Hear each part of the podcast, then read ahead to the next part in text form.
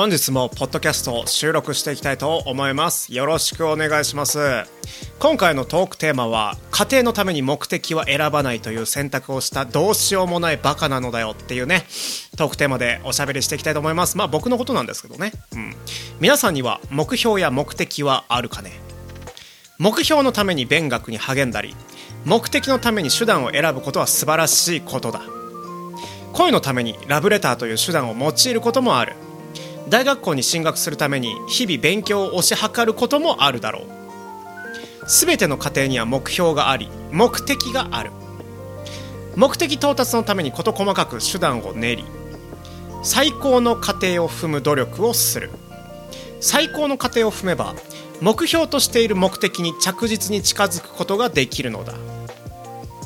皆さんも人生の目的や目標に向かって何か努力をしているのでしょうか？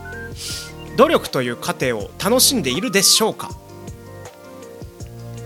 場面は変わりカフェオーナーの僕はよく聞かれることを紹介しよう。カフェをなぜ始めたのかという問いについて僕はカフェを営みたいという目標を立て自営業の情報収集や起業のための勉強をしたように皆さんからは見えていると思う。しかしながらだ。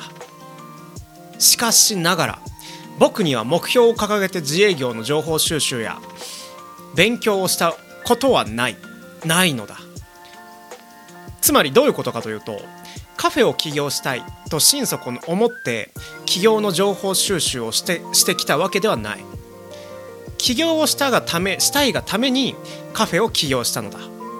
本来皆さんが目的目標と呼ぶはずのカフェを起業する状態はたかだか家庭であり起業をするまでが自分の中での目的目標だった。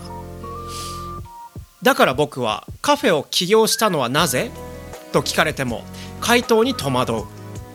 起業をしたい。つまり家庭そのものが全てでありカフェという結果には特に執着はしていないのだ。起業ができればお花屋さんでもよかったしパソコン教室を起業してもよかった。僕は起業という行為をしたいがためにカフェを開店したのだ。目的のためなら手段を選ばないのは全時代的で手段のためなら目的を選ばないのだ。皆さんに問おう最後に。本当に今手にしているあなたはまたは今手にしたい。その目標は家庭が大事なんじゃないかと。その過程があるからこその自分ではないのだろうかと。目標を到達するやり方はたくさんある。